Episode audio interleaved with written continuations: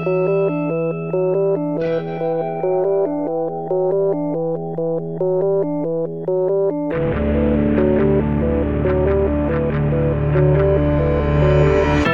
a tutti e benvenuti. Questa è la puntata numero 187 di Easy Apple, registrata in diretta giovedì 23 ottobre 2014 e che verrà rilasciata venerdì 24 ottobre 2014 alle 17. Ora Io solare. sono Luca Zorzi e il mio codice fiscale è ZR. Ok, no, ciao Fede. TRV FRC e mi fermo qua. Travaini Federico. Vabbè. Siamo Sal- di nuovo. Saluto il mitico Pussimeter perché nella chat c'è qualcuno che si è, si è loggato e si è, si è- si è dato come utente Pussimeter e la cosa mi, boh, mi, Ti fa ridere. mi fa ridere abbastanza, mi piace. Dobbiamo anche ricordare appunto che quando registriamo in diretta e lo potrete sapere, eh, allora generalmente sarà il giovedì circa le due e mezza, più o meno eh, sarà eh, standard come orario perché questo semestre pare assestarsi così. Ehm, appunto abbiamo la chat in diretta che può essere molto carina per interagire con gli altri ascoltatori e naturalmente con noi. Abbiamo l'intero schermo del mio Mac dedicato a leggere la chat con carattere 28 perché è distante e così lo riusciamo a vedere bene. E la cosa simpatica è che come avevo accennato la puntata scorsa si possono suggerire i titoli e votare i titoli che vi piacciono di più. Ehm, da questa settimana ho fatto una modifica per cui anche chi è in reti strane e particolarmente restrittive può accedere alla pagina dove si vedono e si votano i titoli, per cui non avete più scuse, dovete partecipare eh, nella nostra chat e eh, aiutarci a scegliere il titolo migliore per questa puntata, quindi senza lasciare ogni volta a Fede il compito di sceglierlo. Le, le retri- restrittive sono praticamente quelle del Poli. Sì, eh, casualmente ho dovuto cercare di trovare qualche magheggio per eh, liberare il- i nostri votaggi su- per la- appunto anche l'utilizzo dalla rete del Poli. Fede, È uscito l'iPad 2, Air 2, Air 2. e E- mm, ne, ne avete preso uno voi in famiglia Zorzi, giusto? Sì, eh, dovrebbe arrivare oggi quello di mio fratello che fa un upgrade dall'iPad 2, eh, ha- quindi ha comprato un Air e basta. iPad Air 2, cioè i- dal 2 all'Air 2. Sì, esatto, ha, ha comprato solo Air. Aria ha comprato, infatti Ok. arriverà una scatola di aria da iniettare attraverso il jack delle cuffie. Non sei simpatico. No, per niente, però dai, eh, immagino che eh, settimana prossima avrò anche qualcosa da raccontarvi dopo averci giochicchiato un po'. Eh, Questa co- scelta di abbandonare il mini a se stesso, cosa, cosa ne pensi? Ma, Strate- eh, strategia giusta, sbagliata? è, un- è stata eccessiva, ne ho parlato anche eh, nell'ultima puntata del saggio Mhm. podcast che vi invito eh, ad ascoltare. Finalmente io e Maurizio siamo riusciti a riregistrare eh, dopo tanto tempo, adesso che il figlio di Maurizio è leggermente più grandicello e non eh, irrompe più impianti eccessivamente fragorosi. No, secondo me hanno sbagliato a a creare una distinzione così forte. Magari potevano risparmiarsi il processore A8X che caratterizza invece l'iPad Air 2, ma eh, insomma, solamente proporre la colorazione oro e il Touch ID per 100 euro di differenza dalla versione precedente mi pare veramente poco. Se gli avessero messo magari l'A8, lo stesso che troviamo negli iPhone, quindi in versione dual core anziché triple core come invece è sull'Air 2 e con solo un giga di RAM anziché due poteva essere già più giustificata questa differenza di prezzo. Così è veramente troppo a poco quello che ci danno per quei 100 euro. Cioè, secondo te è vero quello che si legge in questi giorni, cioè che um, l'iPad mini non ha mercato essendo arrivato il, il 6 Plus o Plus come ci hanno Plus. bacchettato perché secondo me è Plus. No, no, è plus perché ne parlavamo anche con Maurizio, Sì, che sì, non ci hai ancora ascoltato. So. È una parola latina, Fede. Sì, ma l'iPhone è inglese, americano. Sì, però è vero. eh, Cioè, non lo so. eh, però allora dovresti dire Loro- 6 Plus. Allora 6 Plus può andare. Se si dice iPhone Infatti- 6, come dico io, iPhone 6 Plus. mhm. Non- sì, se lo dici italiano è un po' come HDMI. No, non, non è vero, perché sempre in una parola, come dici tu, latina. Eh, Sì, infatti i latini erano soliti collegare i carri alle colonne tramite cavi HDMI. la Biga Plus. Salutiamo modello. Filippo No, Bigarelli. no, era la Biga Biga, nel senso Ok, romana. andiamo avanti. Cosa Um, dici? Con qualche Cioè, pensiero? no, se- secondo te ha senso dire che l'iPad mini non ha mercato perché c'è il 6 Plus. Diciamo che probabilmente sì, il 6 Cioè, Plus, il il 6 Plus si è mangiato un po' del mercato perché comunque magari adesso chi prima li doveva avere tutti e due può pensare di tenerne solo uno. Chi ha già un telefono e punta alla ricerca di un tablet, magari un tablet compatto, sarà sempre interessato all'iPad mini più che al 6 Plus. Eventualmente, quando dovrà sostituire il telefono, considererà eh, il Plus come unico acquisto. Eh, non lo so, ehm, secondo me non. Costa il doppio, eh. È eh il sì, doppio. costa il doppio, Cioè, però mia zia hai- ha comprato un iPad mini e lo usa come iPad mini. Comprare un iPhone eh, 6 Plus vuol dire spendere il doppio dei soldi e comunque cioè, usare, usare il telefono. Avere un telefono che ha compiti completamente diversi da quelli che potrebbe avere un iPad mini. Quindi, secondo me, non è, non è del tutto vero. Se poi Apple abbia deciso di eh, spostarsi eh, verso dimensioni maggiori per gli iPad, quindi si vocifera dell'iPad da 12 pollici, quel che è, e quindi magari l'anno prossimo uscire con l'iPad Air e l'iPad iPad Air Plus, quindi 10 e 12 pollici, allora questo è un altro discorso. Però, ad esempio, io sono ancora molto innamorato del, del form factor del- dell'iPad mini, è molto comodo per molte cose, lo trovo migliore rispetto a un iPad Air e adesso tutte le volte che uso un iPad Air mi sembra eccessivamente grosso.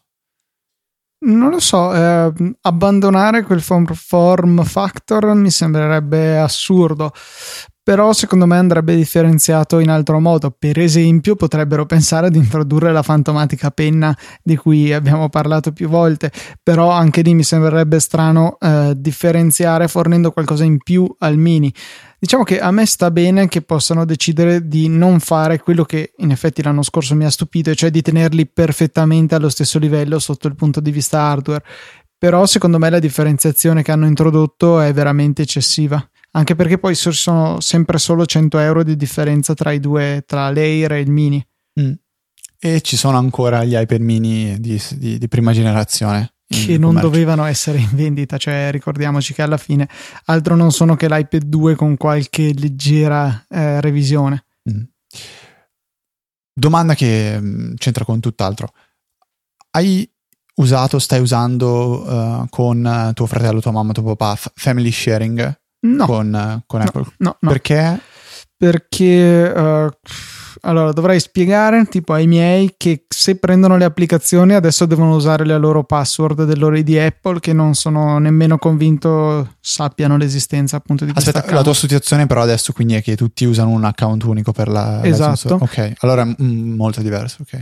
E, mm, e poi perché comunque non è che allora se si crea una, un family sharing, una condivisione in famiglia e ipotizziamo che ci siamo dentro io e Federico giusto per l'esempio. Eh, quello che era stato scaricato da ciascuno dopo cioè prima della creazione della condivisione sarà disponibile a tutti e due asterisco a meno che gli sviluppatori non abbiano detto di no. Per cui già questa eh, è un'incognita per cui non è detto che sia possibile avere tutto. Ed è opt-in se non sbaglio questo. Eh, no, credo che sia opt-out, nel senso che per impostazione predefinita tutte le applicazioni Sono... accettano questo a meno che gli sviluppatori non dicano il contrario. Non è... Boh, non lo so se è una mossa correttissima, però vai avanti pure. Facciamo anche, cioè in realtà indipendentemente da questo, insomma, ci ritroviamo con la non certezza di avere tutto.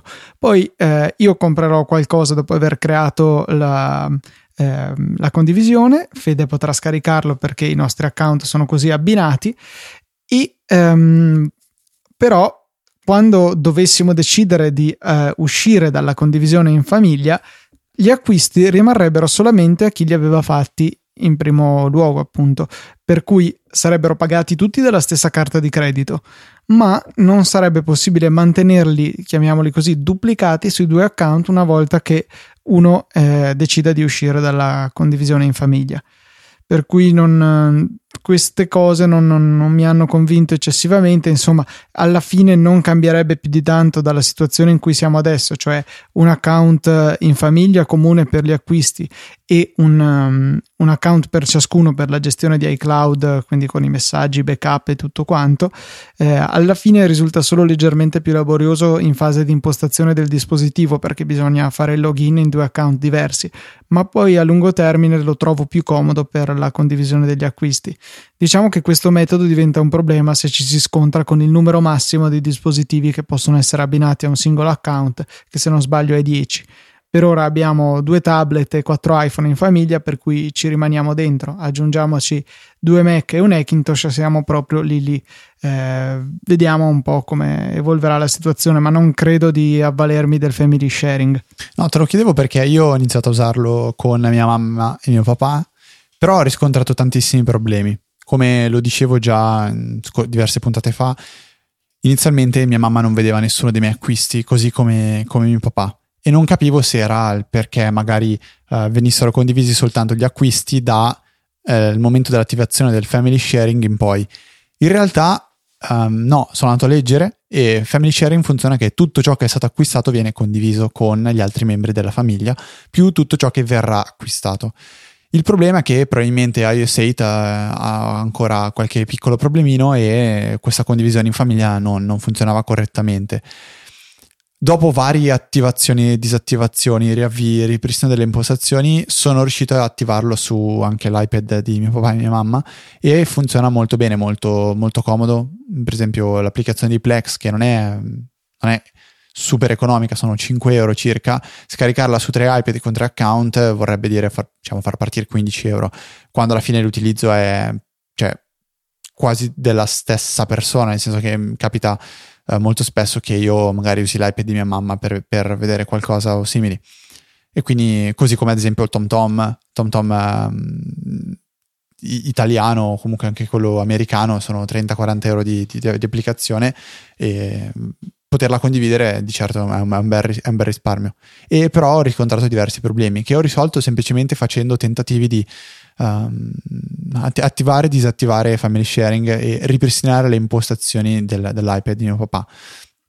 Cosa che ho dovuto fare anche per um, correggere un, un, bug che aveva iMessage, ovvero dopo che io ho acquistato l'iPhone, l'iPhone 6 ho, um, ho, avuto questo problema, cioè non, non, ero più in grado di attivare iMessage sul numero di telefono. Questo me l'ha fatto notare Luca, e io provando a attivare e disattivare iMessage alla fine ci ho smenato 5 euro in uh, tentativi di, di, attivare iMessage. Probabilmente a un certo punto è finito in loop perché 5 euro sono veramente tanti tentativi, quasi una ventina, e non ho provato 20 volte, quindi deve essere successo qualche piccolo problema ho provato a contattare un, un operatore di, di, Apple e alla fine siamo riusciti a risolvere il problema andando nelle impostazioni di ripristino e ripristinando soltanto le impostazioni del, dell'iPhone. E a questo punto sono riuscito a riattivare uh, iMessage anche sul numero di telefono. Stessa procedura che ho dovuto seguire, eseguire sull'iPhone di mia mamma che ha, ha, riscontrato lo stesso identico problema che è stato risolto nello stesso identico modo. Quindi non una cosa molto eh, co- bella, soprattutto perché, ripeto, io non ne ero affatto accorto che c'era, c'era questo problema. Sì, perché alla fine quando invii i messaggi questi partono e basta, semplicemente partono dalla mail e non ci fai caso. Eh, magari poteva stupirti se per caso qualche tuo contatto che ha un iPhone improvvisamente ti scriveva via sms perché non faceva caso che il tuo numero non era più blu. Però insomma eh, questo sono stato io nel tuo caso eh, ma eh, un bug abbastanza grave. Fortunatamente non mi sembra di averlo riscontrato nella mia famiglia ho parlato di, di Plex mentre, mentre, stavo parlando di questa vicenda del family sharing e volevo farti un paio di domande visto che tu utilizzi anche tu Plex Luca io l'ho iniziato ad utilizzare da un mesetto e ho deciso una settimana fa di provare ad acquistare l'applicazione di Plex quella ufficiale nonostante avessi già Infuse che tra parentesi si è aggiornata alla versione 3, ne parliamo tra, tra qualche minuto, e um, non mi sono trovato poi così tanto bene con l'applicazione di Plex. Ho trovato un grossissimo vantaggio, cioè il fatto che una volta lanciata eh, riconosca in automatico la libreria e venga, vengano presentati fin da subito i film, le serie tv e si abbia una, una libreria molto bella organizzata e facile da, da, da leggere, da sfogliare. Però poi quando si, si parla di riproduzione del video secondo me è un po', un po' imparagonabile a Infuse per diversi motivi. Cioè, Uh, uno, la selezione delle lingue e dei sottotitoli esatto, devi farla prima. Questa... Prima dell'applicazione. La regolazione dell'audio e della luminosità non si può fare eh, tramite gesture sul, sullo schermo, cosa che si può fare su Infuse. Capita, a me capita abbastanza di farlo, soprattutto col volume. Eh, la riproduzione con i sottotitoli rallenta parecchio, cioè quando riproduco in streaming un video senza sottotitoli va fluido, con inizia ad andare un po' a, non a scatti, però ha bisogno di un po' più di tempo di, per, per, per, fare il buffering.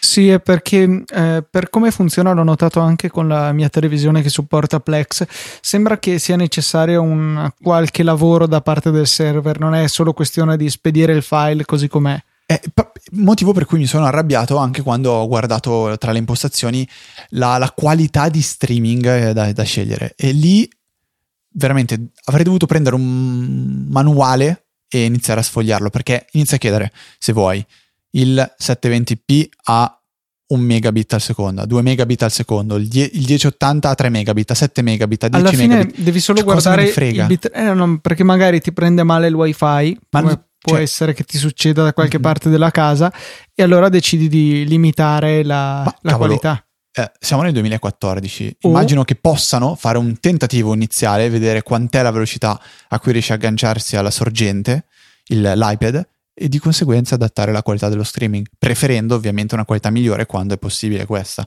E comunque 10 megabit ragazzi in wifi sono po- pochi cazzarola, cioè dovrebbe farli dovunque.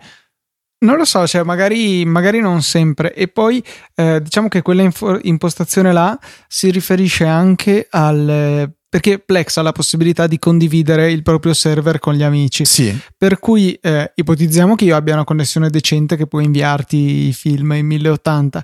Tu potresti magari essere dall'altra parte della terra dove non hai una connessione così buona, per esempio, non so, sei in Italia e non hai una connessione così buona, e allora puoi decidere di eh, bloccare la qualità un certo tanto, oppure magari hai anche una connessione molto veloce, una connessione LTE ipotizziamo, eh, che ti viene poi veicolata tramite wifi, per esempio sei in hotspot col tuo iPhone, eh, però hai un numero di giga limitato, per cui puoi decidere di voler limitare la qualità della riproduzione.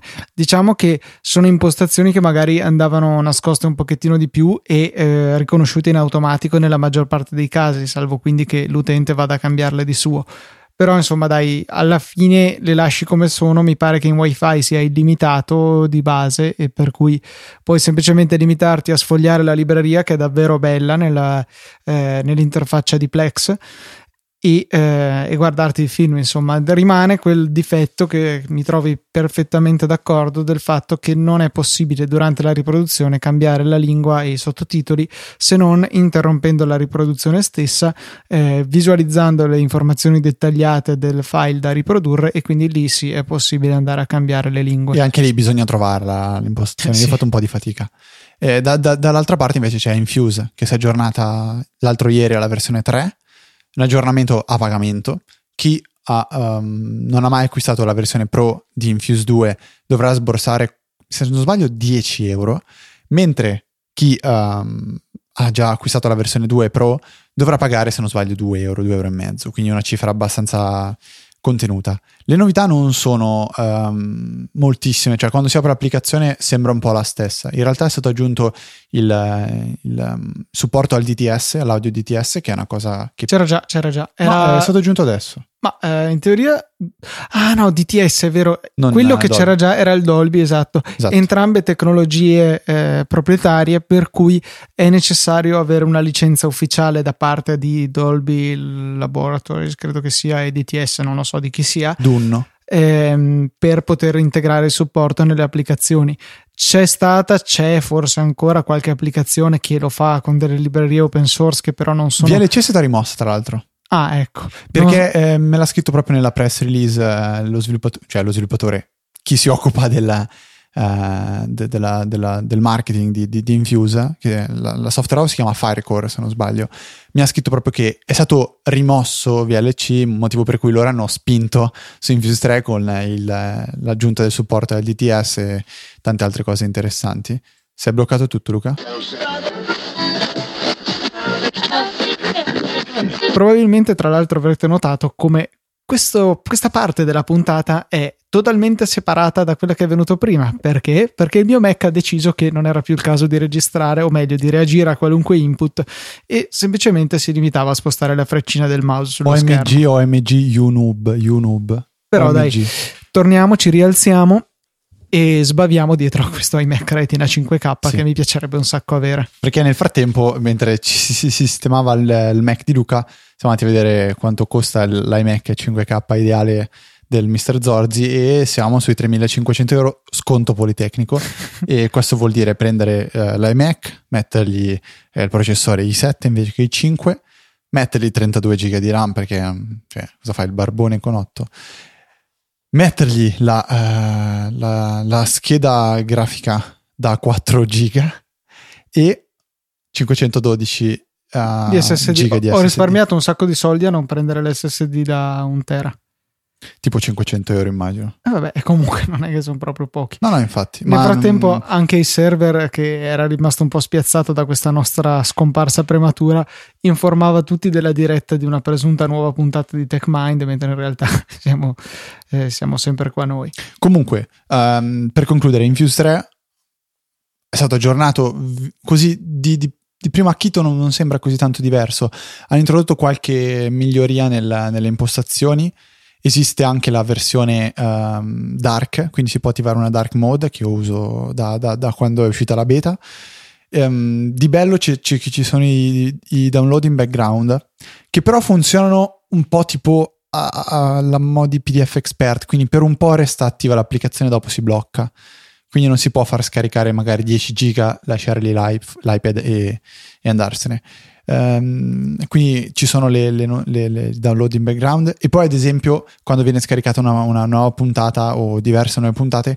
queste compaiono direttamente all'interno dell'elenco delle, delle- degli episodi o dei film della vostra libreria però viene segnalato che sono in fase di download mentre prima proprio non esistevano e comparivano solo una volta che il download era terminato. Quindi qualche miglioria qua e là ce ne sono tantissime altre minori resta l'applicazione migliore per poter vedere video. E eh, penso che sia anche uno dei, del- di quelle applicazioni che dici cavolo ci sono solo per piattaforma iOS per, per Android vedo mio fratello impazzisce ogni, ogni giorno per trovare qualcosa di decente non dico di bello di decente per poter vedere eh, serie tv e film.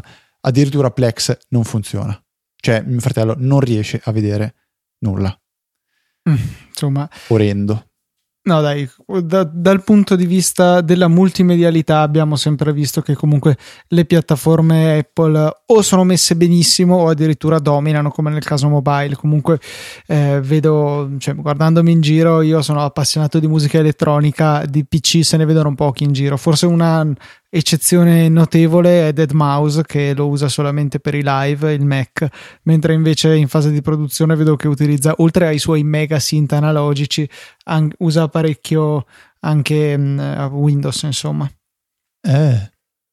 Vabbè, eh, ci sono un po' di piccole cose che sono uscite in queste settimane che mi piacerebbe citare, cose anche che ho sentito qua e là, letto su blog e ascoltato in altri podcast, che potrebbero tornare utili un po' a tutti, tutti noi, anche ascoltatori.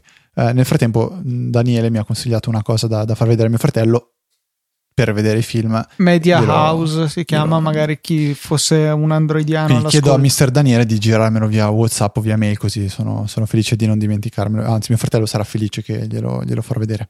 Um, vado proprio in ordine random, Luca. Una, una cosa che ho letto su uh, Bicycle Mind, Bicycle Mind, Bicycle Mind, che è il blog di Filippo Corti, ex compagno di, ex compagno, ex collega di, di Diego Petrucci su Brevi Accenni, podcast defunto ormai da diversi anni. Si chiama L'Aplock, L'Aplock è una cosa che potrebbe tornare utile a, a molti di voi, secondo me. È una sorta di antifurto per il vostro, per il vostro MacBook che funziona tramite il MagSafe. MagSafe è il ricaricatore, ovvero l'app lock funziona così. Una volta attivato, sentirà che il Mac è in carica e quindi avrà abilitato l'antifurto.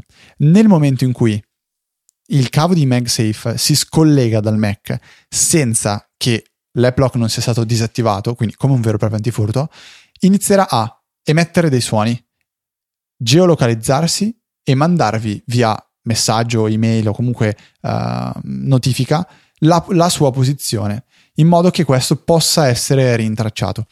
Potrebbe essere una cosa, diciamo, non, non male. Per esempio, eh, anche semplicemente se siete in università e dovete allontanarvi dal vostro Mac e ce l'avete in carica, attivando l'app lock, nel momento in cui qualcuno eh, dovesse decidere di rubarvi il Mac, cavolo, lo mettereste in una posizione veramente molto, molto scomoda.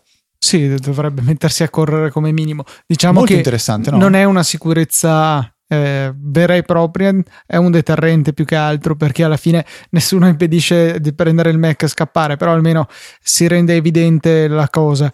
Eh, pensavo che magari addirittura funzionasse perché i, non so se lo sapete, ma i caricabatterie eh, dei Mac trasmettono tramite il cavo MagSafe anche il loro numero di serie, addirittura al Mac lo potete vedere dal System Profiler, quindi tenete premuto Option, cliccate sulla mela e poi System Information, informazioni di sistema con il Mac in italiano.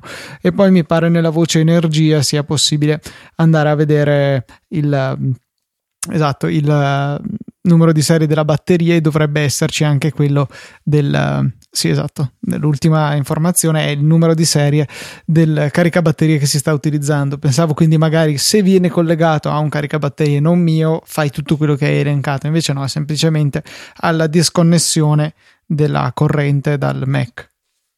Un'altra applicazioncina, eh, servizio che ho sentito su, su, su Digitali è stato il, il gingillo di Franco, Franco Solerio eh, un paio di puntate fa, si chiama Makeup, non so, magari Luca tu l'hai già sentito, è una, un applicativo che permette di salvare le preferenze di diverse applicazioni, c'è un elenco di, di applicazioni supportate, su uh, Dropbox, se non, se non, erro, così che nel momento in cui si va a fare un ripristino o si utilizza più di uh, un Mac è possibile fare la sincronizzazione di queste preferenze.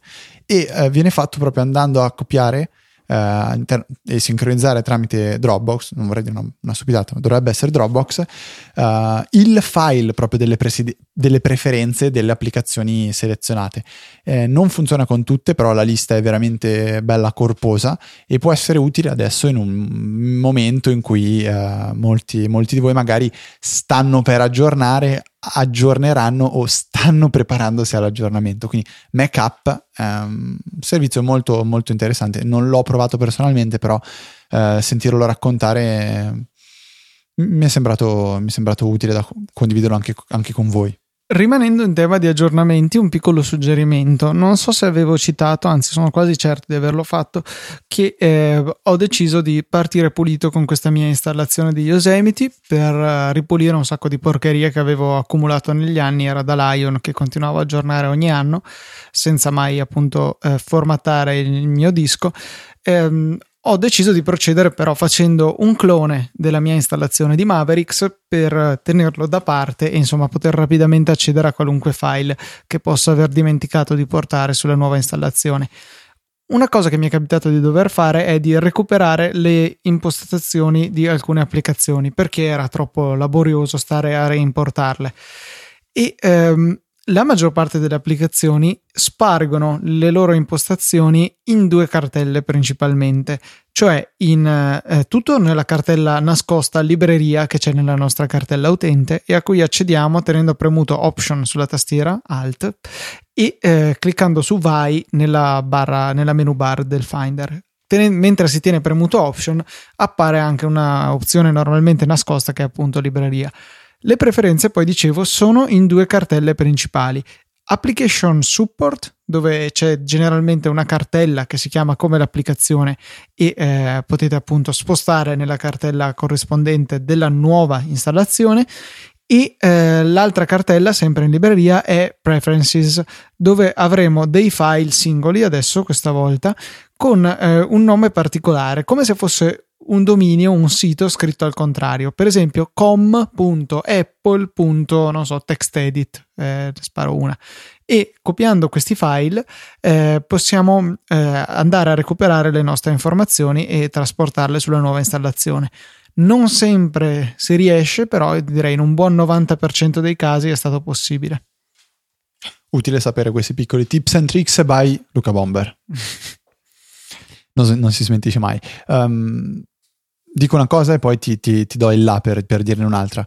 Um, ho ho visto, ho scoperto un'applicazione interessante su, su App Store questa settimana che si chiama Wi-Fi Sweet Spots ed è un'applicazione che permette di uh,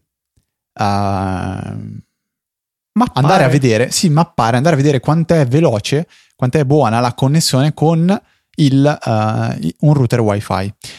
L'applicazione è pensata per un utilizzo in particolare, cioè siete in un bar, c'è la connessione Wi-Fi, volete capire dove prende meglio, allora voi utilizzate questa applicazione che uh, ha un'interfaccia grafica super semplice, ha praticamente mh, mm, tre pulsanti, uno che permette di iniziare la, la scansione della rete Wi-Fi, un altro per salvare un risultato in modo da avere una memoria e la terza invece per abilitare il suono, il suono che farà funzionare l'applicazione uh, come una specie di sonar. Una specie di sonar, esattamente. Uh, l'applicazione, una volta che è avviata, inizierà a, a testare quanto è buona, quanto è veloce la connessione con il, con il router. E uh, muovendosi all'interno del bar, della stanza o di casa vostra, potete andare a trovare qual è il punto in cui si ha una velocità maggiore. Io l'ho provata, l'ho sperimentata in casa mia per vedere come funzionasse uh, il wifi.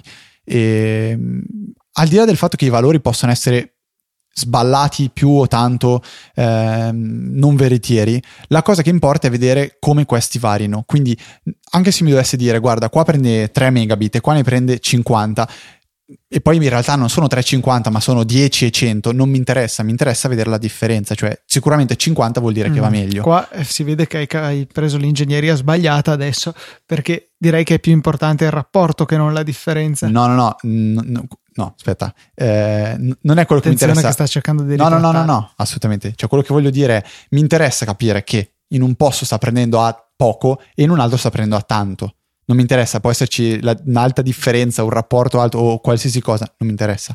Quello che voglio dire è, eh, potrà non dirti la vera velocità che ha con il router, quindi ti sta dicendo 3, ma in realtà è 5. Ti sta dicendo 50, ma in realtà è 60. Questo non importa. C'erano molte recensioni che erano negative per questo motivo. Secondo me non è l'importante, la, la cosa importante di questa applicazione. La cosa importante dell'applicazione è che ti dice qui meno, qui più Punto. Tra l'altro io non riesco, cioè non ho ben capito come funzioni, eh, perché non, non, ha bisogno di una sua applicazione gemella su Mac, insomma, che gli rimandi indietro i dati o cose di questo genere. Non ho idea, però io l'ho provata e tutto sommato non mi sembra così sbagliata perché eh, mi sono reso conto che in camera mia fa 50-60 megabit, se mi allontano mi metto alla scrivania ne fa 30 ed è giusto perché lì prende veramente meno, se mi avvicino a, eh, al router ritorna a 60 finché non swappa alla 5 GHz e a quel punto ne fa 250, 260. Switch, switch swap. swappa, swap, switch. Il concetto è... Vabbè. Swap è tra due cose. Sì. Switch è... Sì. Giusto? Sì, boh, okay. non so, credo che sia più adatto Switch. Comunque, sì, sì, però, su Easy Switch Easy questa switch. settimana... Swap, switch. Tu switchi le ragazze o le swappi? Luca. Eh, ma è una sostituzione proprio swap, quindi quando hai qualcosa di rotto no. lo cambi. No, ma dicevo Luca Bomber, non a te. Ah, ah ti sei sentito. Eh, l'altra cosa, la cosa per cui volevo darti là, Luca, è iStat Mini.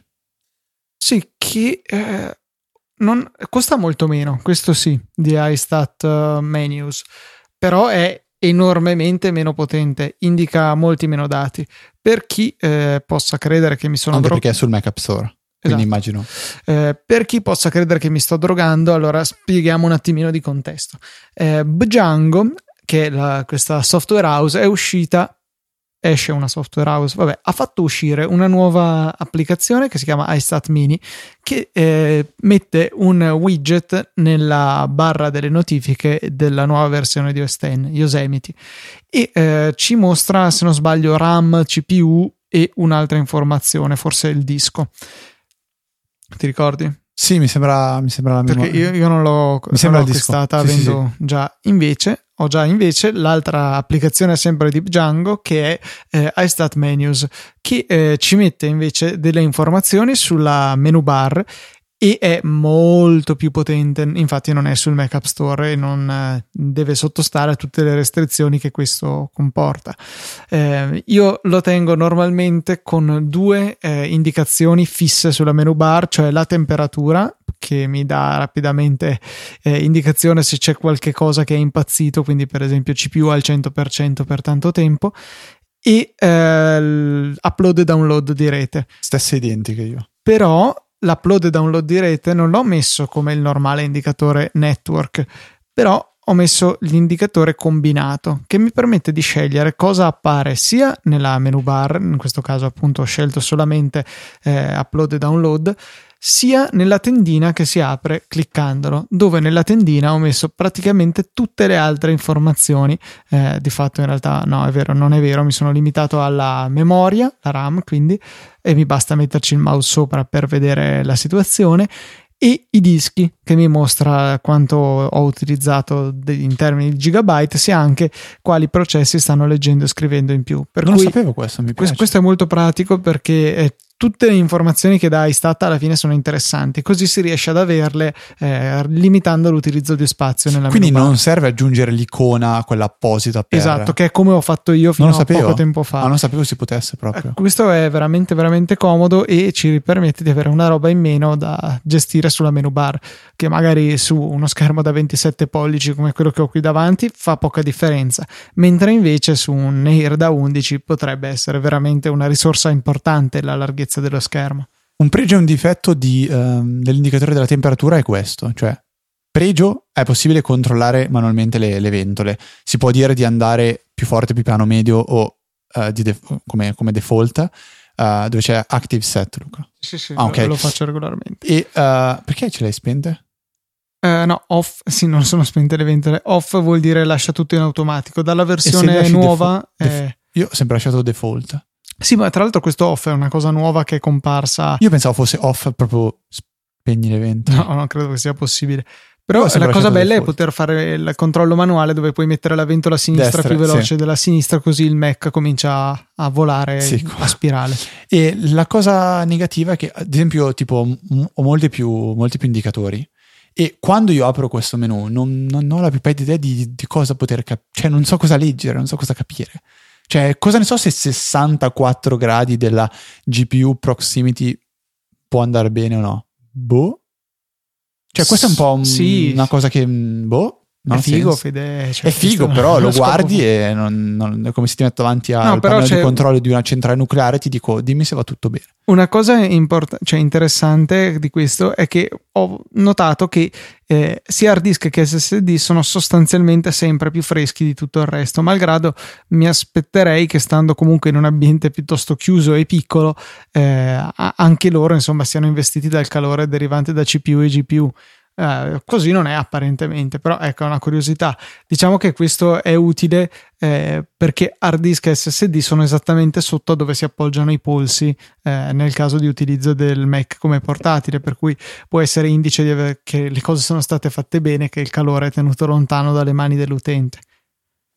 Comunque in chat ci dicono che, che uh, Lorenzo Andreghetti dice che mettendo off ha raggiunto anche 105 gradi, quindi pensa possa voler proprio dire che siano spente. Oh, le mie sono su off al momento, eppure stanno andando a 4000 vanno più di 4000 giri, per cui... Bah, mistero. Per chi interessasse, ehm, da um, 10 giorni è stata aperta al pubblico la beta di Mailbox per Mac. Se volete provarla, trovate il link nelle note della puntata. E uh, un'altra cosa interessante successa in settimana è che è uscito Instacast 5, ma non è la cosa interessante il fatto che sia uscito Instacast 5. La cosa che mi ha colpito è che Luca non l'abbia scaricato e provato subito e ha iniziato a parlarne. No, guarda, perché c'è, c'è, Overcast, mi sa che. Ce l'ho sull'iPad, eh, non l'ho ancora provato, anche perché Però... Medio ha detto che tanto per cambiare c'ha qualche problema con le push e cose di questo genere. E, e per ora veramente non trovo grossi difetti in Overcast, mi ci trovo benissimo. E, e malgrado Instacast sia stato il mio primo amore in termini di applicazioni per podcast, eh, me ne sto bene ecco con tu Overcast. sei uno dei, dei, clienti più fedeli che esistono al mondo cioè se, se qualcuno vuol, ven- vuol, provare a vendere qualcosa a Luca e riesce a Magari fate fatica, fidelizzarlo cioè, dopo... lo avrete come cliente per tutta la vita beh però cioè, vedi Vemedio mi ha perso dopo Beh, ma tre ha fatto, cioè, ha fatto comunque tre anni di. Che gli compravo tutti cioè, gli aggiornamenti. Permet- sì, però permetti di dirlo proprio fuori dai denti. Ha fatto una minchiata dietro l'altra, Vemedio, e non, non è stato al passo. Cioè, non, in tre anni Instacast è rimasta quasi sempre la stessa applicazione. Gli ha cambiato sì, un po' l'interfaccia, ma è un, po' come Instapaper. Cioè, è stato per tantissimo tempo rimasta la stessa applicazione, senza, senza stare dietro agli altri. mentre, mentre Overcast è quando è uscita comunque ha proposto qualcosa di interessante. Castro quando è uscita ha proposto qualcosa di diverso, di interessante. E Instacast purtroppo è rimasta lì. Sì, ferma. diciamo che eh, questa cosa non mi aveva dato fastidio perché eh, copriva molto bene le mie necessità. Quello che separa enormemente, secondo me, Instacast da Overcast è la gestione delle playlist. Ora, queste dovrebbero essere migliorate in Instacast 5, ma non ho ancora eseguito un test approfondito. La cosa bella, eh, o brutta, non lo so, dipende da come la vogliamo vedere, è che adesso Instacast 5 è freemium, per cui tutti possono scaricarla liberamente e poi eh, ci sono alcune funzioni che possono essere sbloccate eh, tramite un acquisto in app, insomma, lo stesso modello che segue anche Instapaper. E, mm, no, Overcast. Overcast. Che è anche Instapaper per la verità adesso. Sì, è sì, sì, sì, è vero, è vero. Mm, io avrei finito, cioè possiamo dire che sei giornata fantica, fantastica al 2? Fantical. Fantical eh, aggiungendo il widget e le notifiche interattive. Widget molto carino, però come diceva Luca è giustamente un po', un po invasivo. Ho e fatto un, so, un, acquisto invece eh, per colpa di eh, Gianmarco Meroni, che ho visto ieri dopo pranzo. Ho speso circa 9 euro comprando sia per Mac che per iOS eh, Delivery Status, che è un, no, Deliveries, scusa, che um, è un'applicazione, come suggerisce il nome, che serve per monitorare le spedizioni. Eh, supporta molti corrieri, si integra direttamente con Amazon, manca forse SDA, il grosso assente dei corrieri utilizzati spesso in Italia.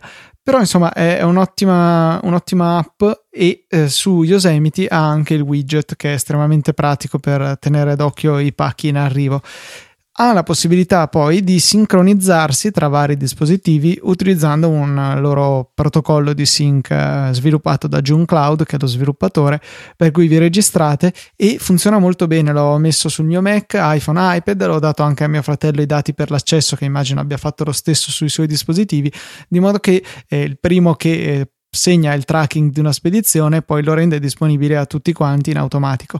Una finezza poi che c'è, ma non ho ancora avuto modo di provare, per chi ha comprato la versione per iOS, eh, c'è la possibilità di andare appunto sul sito di June Cloud nell'interfaccia dove si gestisce la sincronizzazione e eh, abilitare la propria mail, lo è già di default, ma oppure anche altre, perché abbiano la possibilità di inoltrare a un indirizzo che mi pare track-junecloud.com ehm, le mail che ci informano dei tracking, per esempio le ricevute dei, ehm, delle spedizioni di Amazon e questo in automatico estrapolerà dalle mail il tracking e lo aggiungerà all'applicazione. Per cui molto pratico. Io ho aggiunto anche la mail di mio fratello, ad esempio, e così il prossimo che farà acquisti online potrà semplicemente, inoltrando una mail, aggiungere a, per tutti il controllo della spedizione.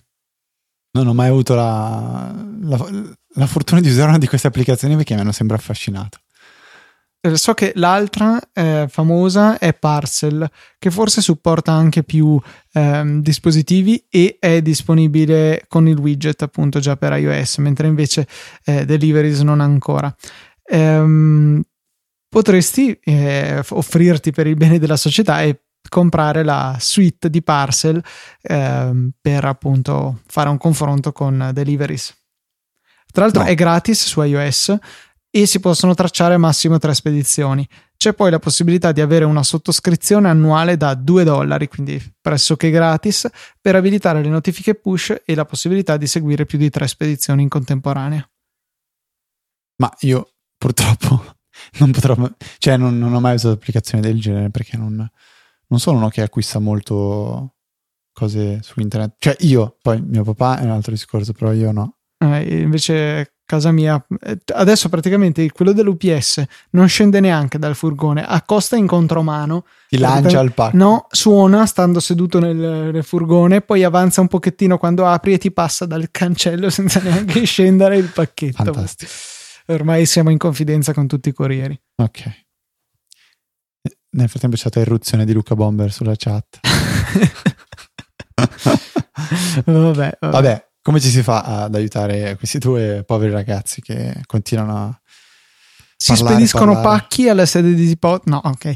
Eh, si acquistano app con i nostri link, tutte le puntate, tutti i link sono buoni, cliccate, vi, vi si aprirà, non so, l'applicazione di giallo zafferano, non importa, voi scegliete quello che vi piace, lo acquistate e a noi viene data una percentuale se acquistate entro 24 ore. Fate la stessa cosa con Amazon, vi si apre, non so, un ciuccio nucleare per bambini, nessun problema. Potete cambiare prodotto e a noi arriva la percentuale, oppure, grazie a tutti quelli che l'hanno fatto, si decide di donare concretamente qualche euro tramite le nostre donazioni ricorrenti. Sul sito, nella sezione supportaci, ci sono tutte le informazioni del caso. Se invece volete contattarci da un paio di puntate c'è la bellissima chat potete farlo direttamente in diretta a live.easypodcast.it e potete anche scegliere il titolo, se no Luca si arrabbia. Potete mandarci dei tweet a easy underscore apple, twitter.com slash easy underscore apple. C'è una pagina di Facebook che noi nominiamo ma non ha riscosso successo, quindi mi sa che potremmo anche chiuderla quasi. No, non è vero, pubblichiamo lì il link delle puntate. Da, qualche settimana se qualcuno, no, se qualcuno vuole essere notificato delle puntate tramite Facebook può farlo uh, ed è facebook.com slash easypodcast ed è l'unica diversa.